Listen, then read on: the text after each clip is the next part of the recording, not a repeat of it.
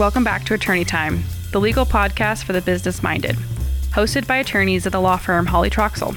Attorney Time brings legal expertise to you. In each episode, Hawley Troxell's team of experienced attorneys will cover a broad range of legal topics, from intellectual property and patents to tips for startup companies. Hi, Christopher. How are you? Good morning, Amy. I'm doing well. All right. This is Christopher Cook. He is a member of the real estate practice group at Hawley Troxell. Um, he also does some business and uh, alcohol licensing work, and he's here with me. So we have also Amy Knight, who's associate with Hawley Troxell as well. Um, also transactional practice group, I guess primarily focusing on real estate and some corporate work, and we're kind of reversed in our percentages there, but Right. Yep. A little So- bit of everything. we're here back uh, for part two.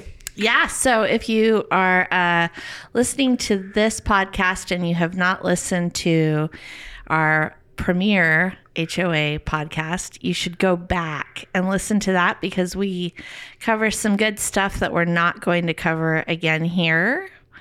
Um, and I also make some stupid jokes that I'm not going to retell. so that's good and probably a relief for everybody. But um, so, Christopher, when we started the first podcast, we took that from the um, perspective of someone who has just purchased a home and discovered that there is such a thing as an HOA that has some control. That's right. Yep. I think I think from that perspective, if you're a homeowner, part one is going to be more beneficial to you. But we're back here today focusing on the perspective of now you are you've been a homeowner for a while. You realize that there's an HOA involved in your subdivision, um, and now you've you've joined the board Right. of your HOA, Right. and some red flags and pitfalls um, from the HOA's perspective and a board perspective there. Yeah. So, um, so that's why we're not going to cover that old stuff, but I am going to revisit it just enough to point out a couple of basic things, including the governing documents that would be uh, relevant to you if you are the director or on a homeowner association board. So, uh, just to recap, there's sort of four documents that you would want to be sure that you have. The first one would be the plat that created the subdivision that your home uh, is located in. Um, that's available from your uh, recorder's office. Um, and that relates to the declaration uh, of covenants, conditions, and restrictions, or CCRs. Um, they go by a variety of names that uh, controls what can be done on all of the uh, land that is subject to the plat. So you want your articles as well. The articles are the thing that created the HOA. Um, and that would be available at the Secretary of State's office. And assuming that your HOA is a nonprofit corporation, you'll also have bylaws. Right. So, four things uh, plat, deck or declaration, articles, bylaws. Get them, read them, Love them. right? Yeah, no, the I think I mean a lot of times I think we get some some clients both from the HOA and homeowner perspective and they say we have an HOA and what does that really mean? And most commonly that means that, you know, the developer developed the subdivision, recorded the deck against it, and then in that declaration provided for the creation of an HOA. And what that HOA is is really a corporation, whether it's formally incorporated with the Secretary of State or informally. I mean, preferably, hopefully, it's it has been created and and formed this corporate entity, which is the HOA, is is on file with the Secretary of State. Um, and then, like you said, you can pull the articles. Um, and the articles are public record, but the bylaws are not. So you will have to dig around um, Sleuth, yes. for the bylaws, and the bylaws govern, I guess, the the internal workings of the HOA, like how directors, um, you know, the obligations of the directors, calling of meetings, um, and things like that. So the articles won't won't have those provisions. So you need to read all of these in conjunction with one another. Right. Yep. And um, I suppose that it's helpful to footnote here that, as Christopher said, it is possible to have an HOA that wasn't formally formed by anyone. um, that does happen, particularly developers who are in a rush and are trying to get from one project to another and are not particularly worried about wh- what this thing is going to be like in 10 years. Um, we do see that from time to time. And um, Idaho code has some workarounds available for that. But for the most part, I think it's fair to say that the standard package includes a, a corporation formed under Idaho law, not for profit, by articles and bylaws. So those are your four documents. But I think also, Christopher, it's helpful for us to point out that uh, even though those are private contracts between parties that create obligations, um, they can't be contrary to Idaho law. Right. And so there are some Idaho law fillers and other things that we need to talk about today that would impact how an HOA works, in addition to those four documents. Right. So I guess there are really two governing statutes um, or codes that that apply to HOAs. Um, first, you're dealing with the Idaho Nonprofit Corporation Act, which deals with the corporate formalities of this entity that is the HOA. Um, and then you also have the Homeowners Association Act, um, which is sets forth specific rules dealing with HOAs, what they can and can't do, what they can and can't restrict. And so I think what we'll do is quickly, you know, review some of the key gap fillers and requirements of those of those two statutes, um, starting with membership meetings. And so an HOA is really formed for the benefit of its members, and the members are the homeowners and owners of property within the subdivision that is reflected on the plat. And so every every year you have to the HOA has to call a member meeting um, of the members and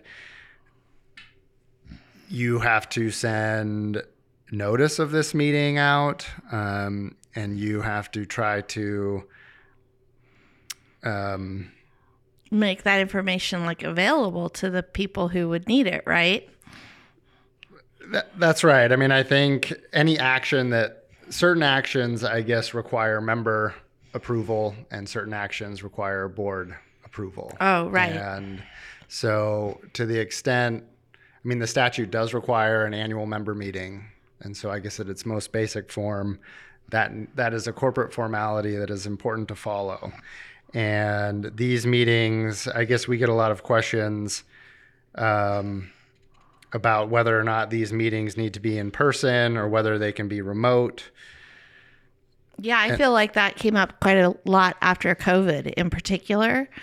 Um, the concept of remote meetings. And, and there actually is a provision, I believe, in uh, the Nonprofit Act that says, but it might have been the HOA Act that. that you can do those meetings electronically so long as a majority of the members have approved that. I think in the modern world, right, it's a lot easier for us to hop on Zoom or Teams or uh, WebEx than for all of us to get in our cars and drive to the local library. That's right. I mean, assuming that members are notified of the meeting appropriately, I think the key, whether or not you're having these hybrid meetings, and that is definitely common now that, you know, a lot of homes are vacation homes. Um, but the key, I think, for, for statutory compliance purposes are that the the members participating remotely can all hear each other. They can all interact, speak with one another. Mm. Um, Count toward the quorum. I guess we should talk about a quorum, right?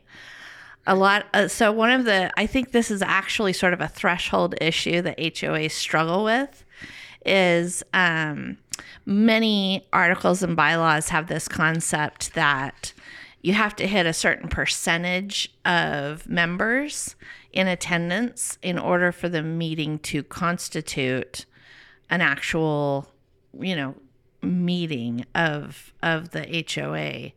Um, and you know, I mean, life is busy, and it can be hard for a board to get enough people to show up and participate. yeah, people don't want to.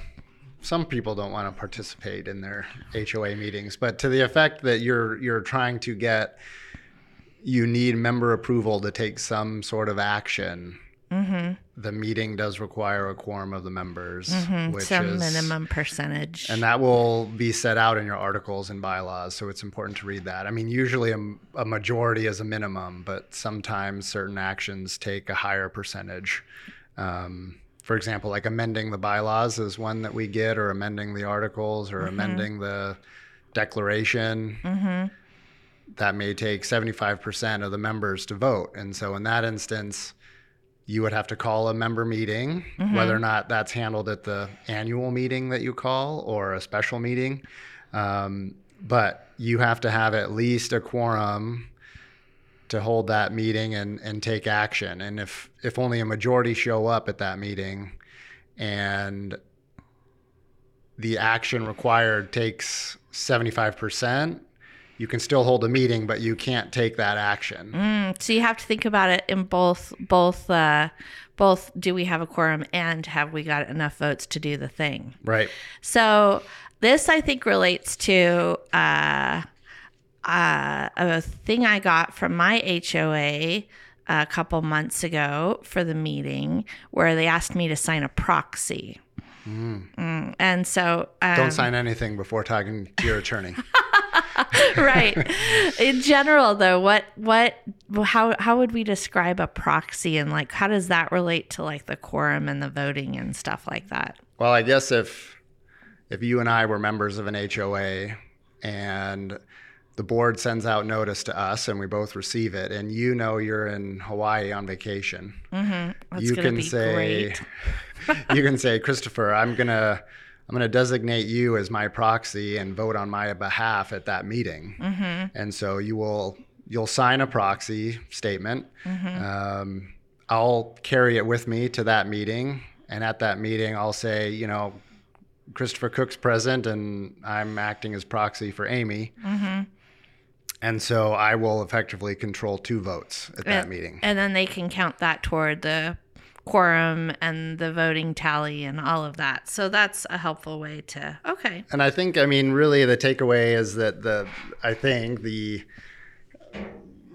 the HOA and the directors should at least adopt some process of notifying members that's in compliance with the their articles and bylaws and statute. And if they're going to have hybrid meetings, make sure that the method is, you know, allows all the members to hear and participate in the meeting. Um, Right. and if you're if you're concerned as to whether or not your documents allow that type of hybrid, give us a call and we'll take a look for you. Yeah. So, and then all of these become sort of part of a body of corporate records that probably I think folks need to hold on to, right? Um, I think this is probably another challenge that board members run into is you have maybe an outgoing board member, you have someone who's put in their time and done done a diligent little job and they're done with that now because it's a lot of work for free. And um and I think that they may uh, it's not unusual to hear that like they didn't pass on records or uh, records were not available from the past. We don't have any records. What Y- records? Yes, exactly. and I think that um, I think it's probably helpful to point out also that the records don't really belong to the directors, the individuals who are on these HOAs boards. There, they belong to the HOA itself, and it actually gives you a level of comfort and protection as a director to keep those records and to keep good records. Isn't that right? No, that's right. I think, you know, t- to that end, and I think we'll get to this late, a little bit later on when we talk about fiduciary duties, but you you are required and it's important at these meetings of members and directors that you keep minutes and records um, of the actions taken at that meeting because what you don't want to have happen is you you know you do everything right and you take some action at a meeting and then there's no history of you ever doing it. And a member comes out of the disgruntled member comes out of the woodwork you know you want to be able to i guess support the action that you've taken Sure. um, on behalf of it. And and like you said those are those are records of the association. And so it's important not to let one director maybe take all the records and hide them in their basement somewhere or lose them on their computer. right So, and I think the other reason why this comes up and becomes important is because some of the records that HOAs uh, keep relate to finances and accounting. And um, as uh, we discussed in our first podcast, um, one of the things that HOAs do is assess, uh, you know, annual payments or special payments for special purposes to their members.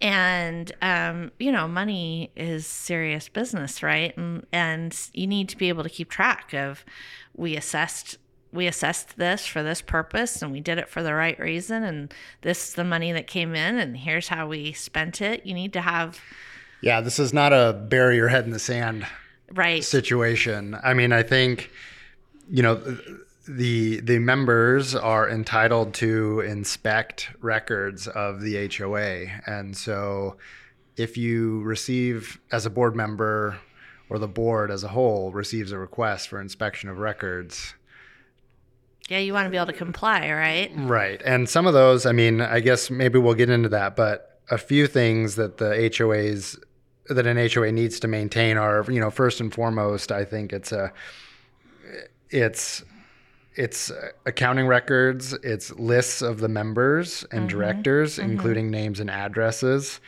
Um, it's governing documents, and I guess you know recently there was some law passed um, in the last few years that within within five days of a member's request, the HOA must provide the member a statement of his account.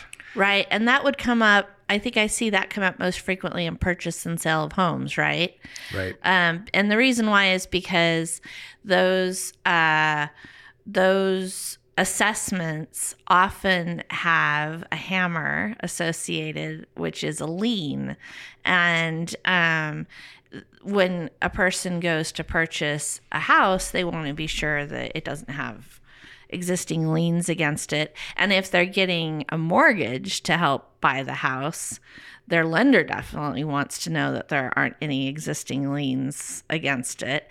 And the only way really to tell if there's assessments due is by asking the HOA. Um, liens would be reflected in the public record, but um, you know, you want to know, right? And you also want to know, like, is this like uh, an HOA that's going to charge me 500 bucks a month or is it 500 bucks a year? That's going to be materially different.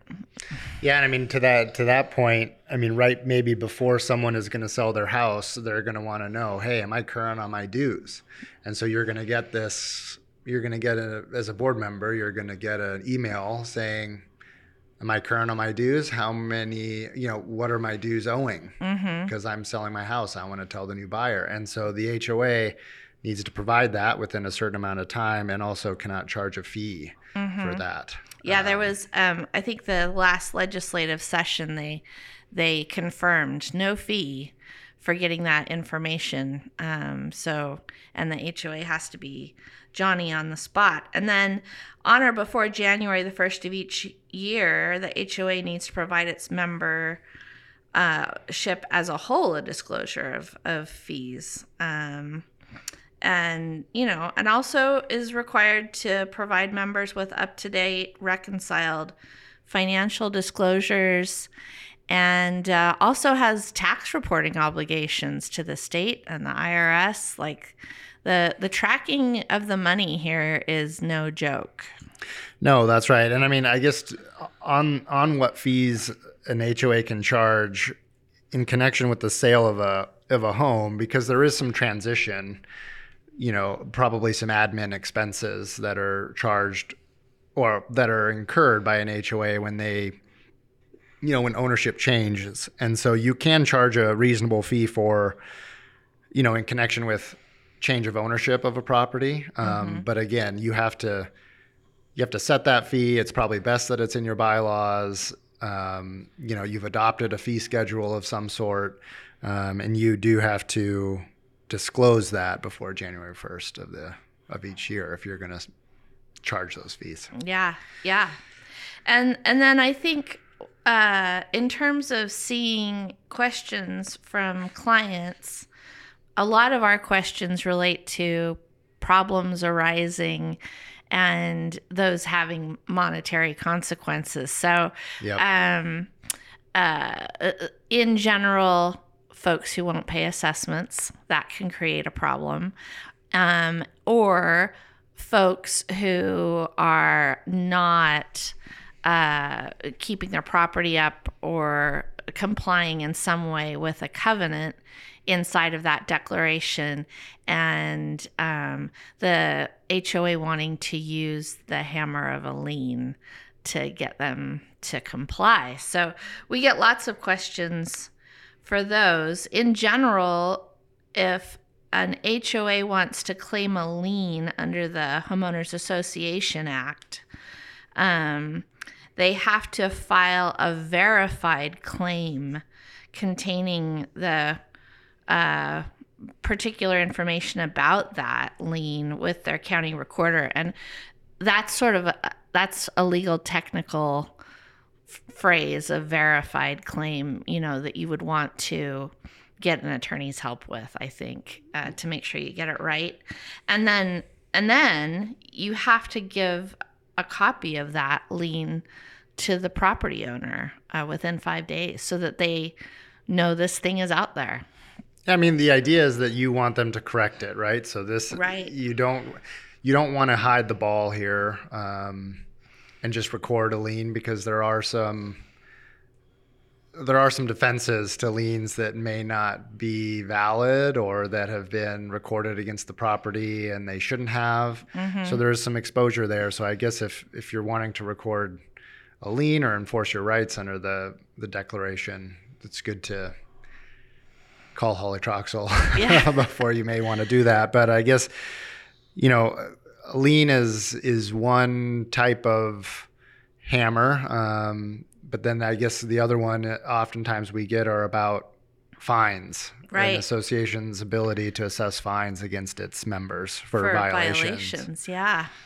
So what's the deal with that? When can they do that? How do they know when they can do that?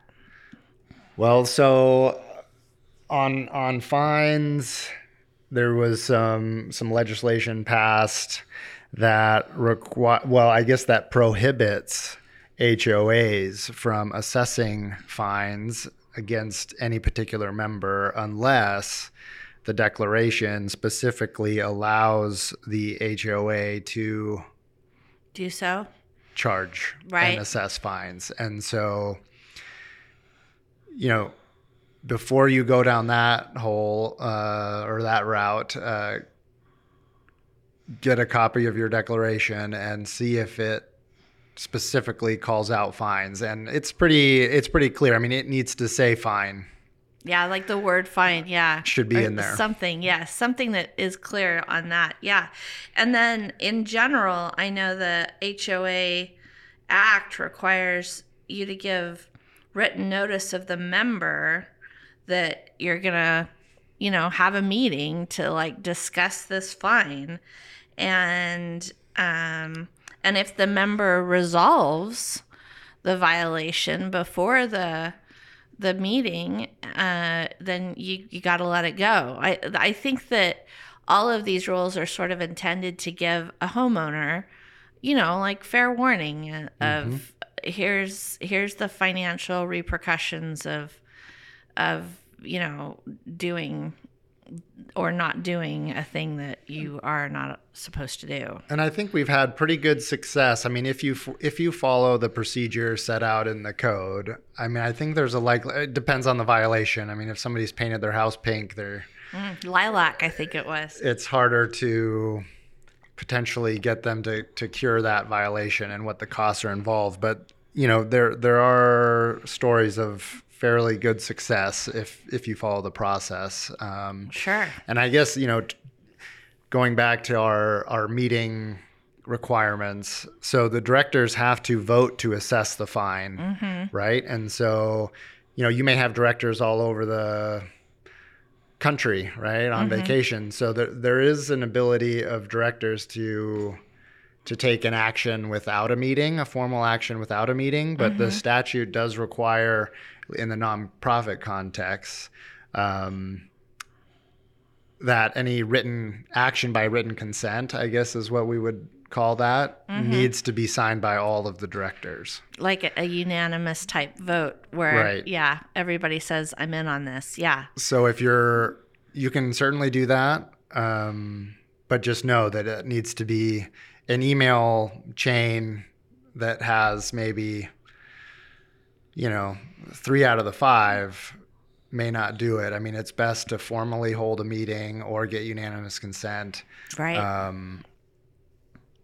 for director actions that are going to have, you know, maybe some significant repercussions. And I think here it's helpful to draw a distinction also between the annual member meeting and board meetings. Right. And that um, sort of comes up.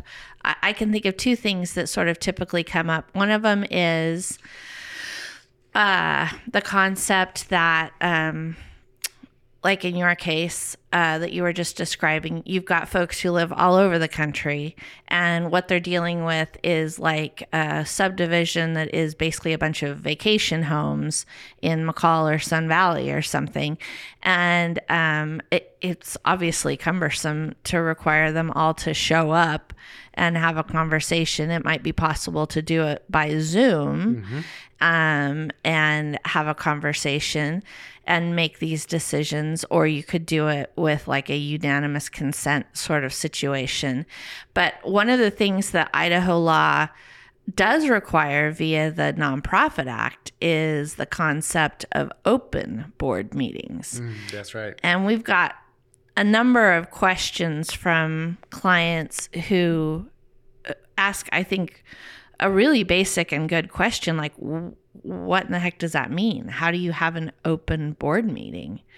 Um, and that can be tough. And I think one of the things that is helpful and some sort of generic advice we give people is um, sort of it's expedient and um, efficient to just sort of have like a standing board meeting like every thursday at 7 like the first thursday of every month at 7 p.m we're going to have a, our board meeting. And if you make that information available to the HOA members and they know that you know that's when we do it. And and um they can show up either physically or on a zoom or something and and that information is readily available to them then it's probably an open meeting. Mhm.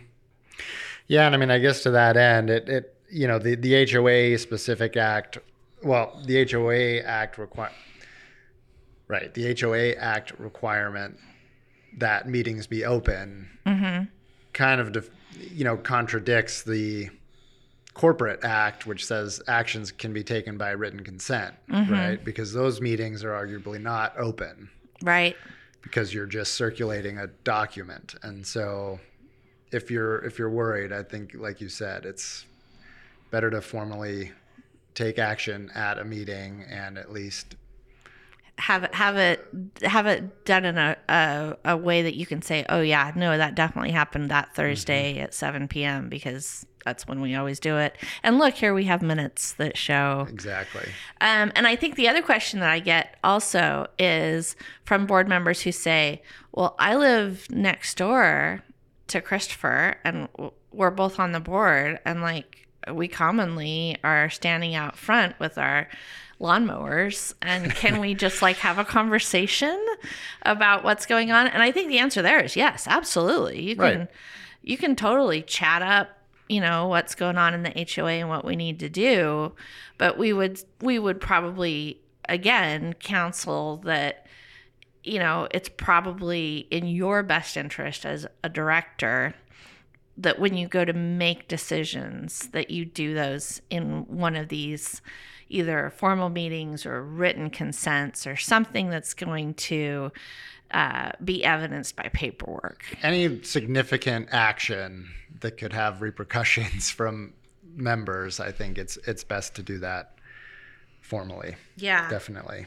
And then um, I guess that feeds pretty well into sort of these general fiduciary duties um, that board members have um, for uh, you know their job. And so, so let's see. Can you um, help us understand what a fiduciary duty is generally? I mean, so these these fiduciary duty concepts, I think, are they're probably familiar to to individuals in the corporate world. You know, you hear stories on TV and that directors went off the rails and started doing things for their personal gain and mm-hmm. not for the benefit of their shareholders in a mm-hmm. corporate mm-hmm. context. But the idea is the same here where you are the director of a corporation and that corporation's purpose generally is for the benefit of its of its members and the properties that it holds. And so there are there are fiduciary i mean the, the code imposes fiduciary duties on directors. And those fiduciary duties are are usually you know the duties of good faith loyalty um, and the duty of care i suppose. And what what this really means is you need to act you need to act reasonably. You need to act as um,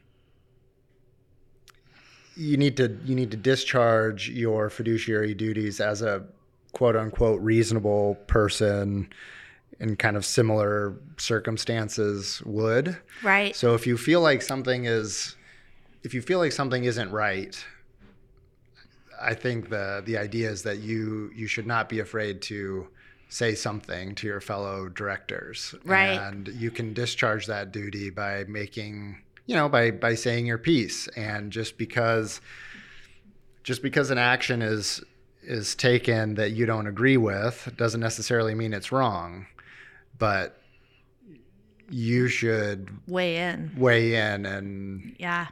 tell them what you think is right And I think that that um, implicates the duties uh, to uh, oversee what's going on. Um, it's sort of a it's sort of a hand in hand thing, right? And and I know that again, life is busy. Everybody who's on an HOA board is like doing it for free, and they've got lots of other stuff going on, and you have to do lots of division of labor to keep stuff moving. But in general, the law imposes upon directors the requirement to uh, keep. Uh, up to date on all the sufficient information they need to make informed decisions. And to so monitor. show up to your show up to the board meetings. Yeah, listen to what's going on. Be aware of the general goings on of the HOA, including its finances, that sort of thing. So um, that's sort of the starting point for. Yeah, I mean, just um, keep in mind that you're not doing this for yourself; you're doing it for others, and so keep keep yes. that in mind. yeah, and and and uh, despite my joke in in the first podcast, like it, it it it does sort of take a little bit of a of a Karen personality to be you know willing to dig in and and Yeah. do your best and um and also to be loyal. So that's one of the things I think that comes up a lot is is um, where a director needs to be loyal to the HOA over himself or herself and, and their interests. Like I, I would like to change the HOA to make lilac an, an acceptable color because I want to paint my house a beautiful shade of lilac. And, and if you know that that's not gonna be great for property value, you know. Well, you're wearing two hats, right? So if you're a director, you're often also a member, right? And Right. so sh- you can show up wearing your member hat to the member meeting and say, fellow members, Let's go with lilac. paint. Yeah, lilac is the best. Let's do lilac. Yeah.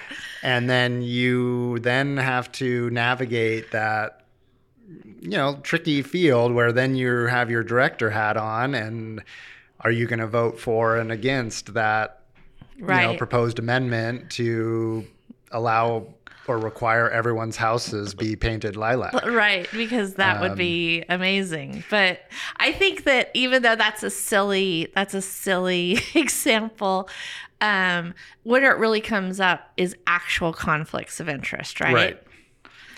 Yeah, and I- we get stories. I mean, uh, the the act prohibits conflicts of well, I guess it there's provisions dealing with conflicts of interest and how to handle those, and oftentimes directors can potentially have conflicts of interest. I guess one example is let's say a director owns independently they have a landscaping business oh, right Oh, that's like their real job. Their Real job. Their real job is as a landscaper. They own their own landscaping company. Okay, yeah. and so now the HOA has a whole bunch of common area that it has to maintain and you know agenda item comes up and says who should we hire for our landscape maintenance and director one says How about me?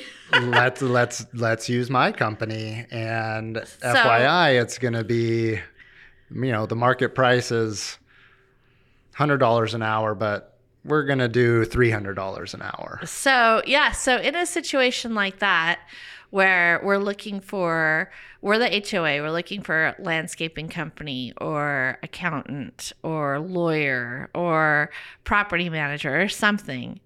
Should we just like never use directors? Should we just like say no director can ever be used? Or is there, does conflict of interest mean like there can be no conflict of interest or or or is mm-hmm. there wiggle room in there you know what i mean Right, yeah, no, just because there's a conflict of interest doesn't mean you you can't move forward. It's just you have to um, disclose the conflict. Mm-hmm. I mean, the director that has the conflict needs to make that conflict known. oh And so instead of being like uh, just hire this company they're awesome and not mentioning that you own the company don't ask about the bill, just sign it. right Yeah, don't do that. what you want to say is hey I, you guys probably realize this but i just want to point out like i own a landscape company and i would be willing to throw in a bid Right.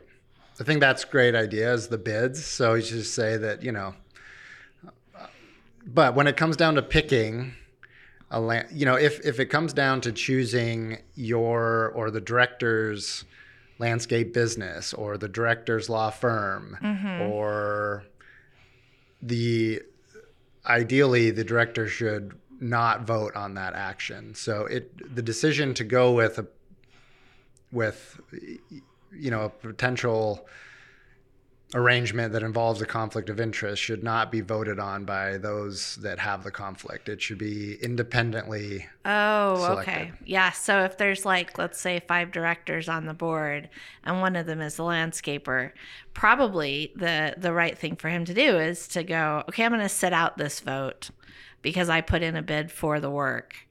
And and then the other director should probably frankly discuss like is this market standard? Does this work for us? Are we comfortable with this? How does this you know compare to the other bids? Yeah, it looks pretty good.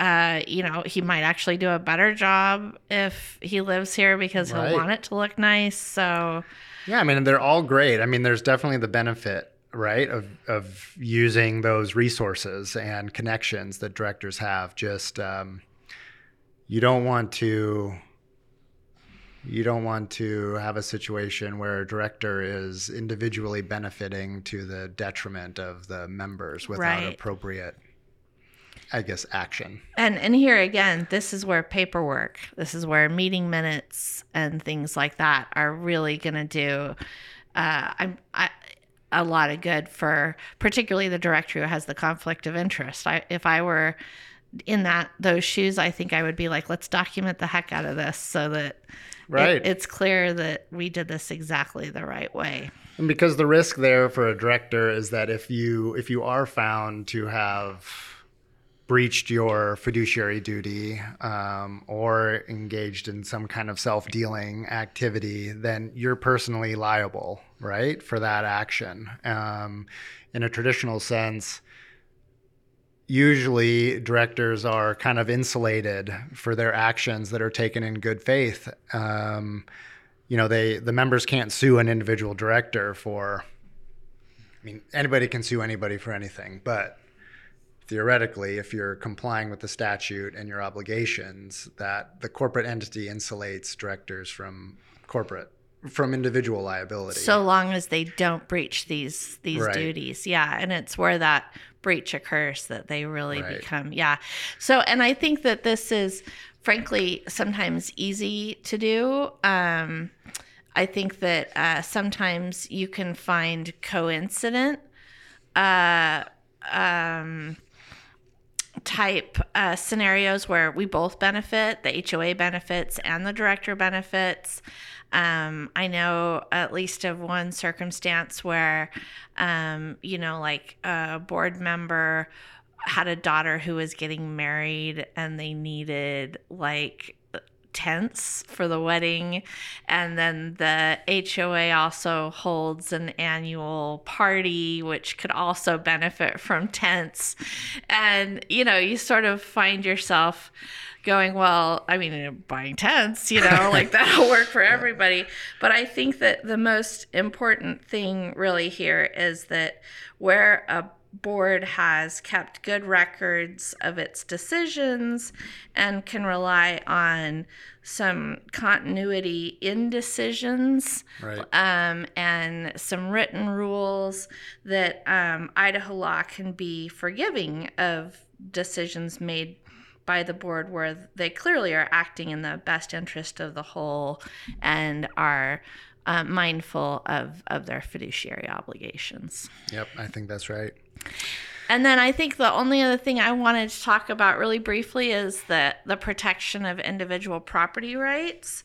So there is, um, I think, as we talked about in our first um, podcast, we're in a real um, uh, protective state for property rights, and um, one of the things that the HOA Act specifically says is that a, a board cannot adopt restrictions on um, certain uses of people's own property, uh, members' own property, like um, Yeah, there's some strange ones in there. yeah. Uh, so let's maybe let's hit that really quick. Uh, the first one I would say is solar panels. Um, you know, I, I'm sure that in some neighborhoods it's not super classy to have solar panels on the roof, but you know they Can't can't. prohibit it. can't prohibit it. People have the right. Political signs. That's probably crossover from the First Amendment free speech world, right? Um, Flags. Yep. Patriotic flags. Yep. Um, all of those um, need to be um, need to be uh, uh, subject to reasonable rules and guidelines. Um, So but- maybe that like solar panels need to be on your roof and you can't build your fence out of solar panels. Yeah, right. that is a great idea, though. I mean, maybe we're onto something. And then they recently passed, I think the last legislative session passed um, some some uh, legislation on what we call ADUs um, relating to people's uh, homeowners' uh, use of their property. yeah, and I mean, I think this this legislation, you can you can look it up if you need to. Um, I think it's House Bill 166, right? Um, with the housing crunch and, and demand and crisis now that's that's hitting Idaho. You know, there's been some legislative action to, I guess, increase housing, and and to that end, there was a bill passed that, I guess, effectively prevents HOAs from restricting homeowners from using, let's say, their basement or, you know, kind of their their basement or maybe like a little apartment above their garage Yeah. as a, an accessory dwelling unit and maybe renting that out separately. Right. I think that um, we sort of traditionally think of these things as mother-in-law suites, right? It's a, um, it's got a bathroom and a kitchen and a living area, and um, and I read this House Bill 166 from the 2023 legislative session, and um, as as with many things, I in that session, I, I was a little bit like, I'm not sure exactly how this reads. And I think that it also interplays with um, what the particular HOA already has in its. Uh, in its deck or or whatever uh, Yeah, as we were as we were talking about this over lunch and reading this this bill, I mean, I think we realized that it, you know, the the code changes are not only to the the HOA, you know, the act, but there's these changes to allow accessory dwelling units, you know, appear in more than one location, and sometimes, right you know, uh, this this doesn't go into effect uh, until when is it? july the 1st it says Right. So, you know, I think firms and the legal community will still have to review these and and decide exactly how they're going to be interpreted and, and apply. Right. And I think that um, just from the context of the thing, it appeared that what they were really trying to do was uh, to um, allow property owners the right to have these ADUs or mother in law suites. Um, but uh, trying to keep it from becoming like um, short-term rental or um, a multi-family type of scenario. So I think it's important if if anybody has questions about those sorts of things to to speak to an attorney. We'd be happy to talk to you.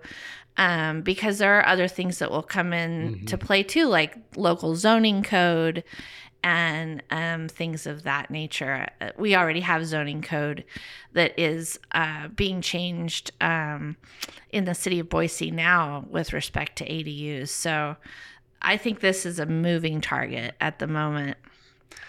Right, and very popular. Um, and I think it will depend. I mean, a lot of these statutes, it may depend on whether it's your basement or whether it's above your garage or whether it's a freestanding ADU, whether you have Right. more than one. Is that ADU on wheels? Yeah. Is it a tiny house? Is it, what is it? Yeah. So, a lot of questions here. Um, I think we'll leave you with those questions. Yeah, and if you have any questions with respect to being on an HOA board, um, how to govern, uh, problems that are arising, um, that sort of thing, we would encourage you to call Christopher Cook. um, Or, Amy Knight. or Amy Knight and at Hawley Troxell, and we would be happy to help answer some of those questions. All right. Thanks, Amy. All right, thanks for coming, Christopher.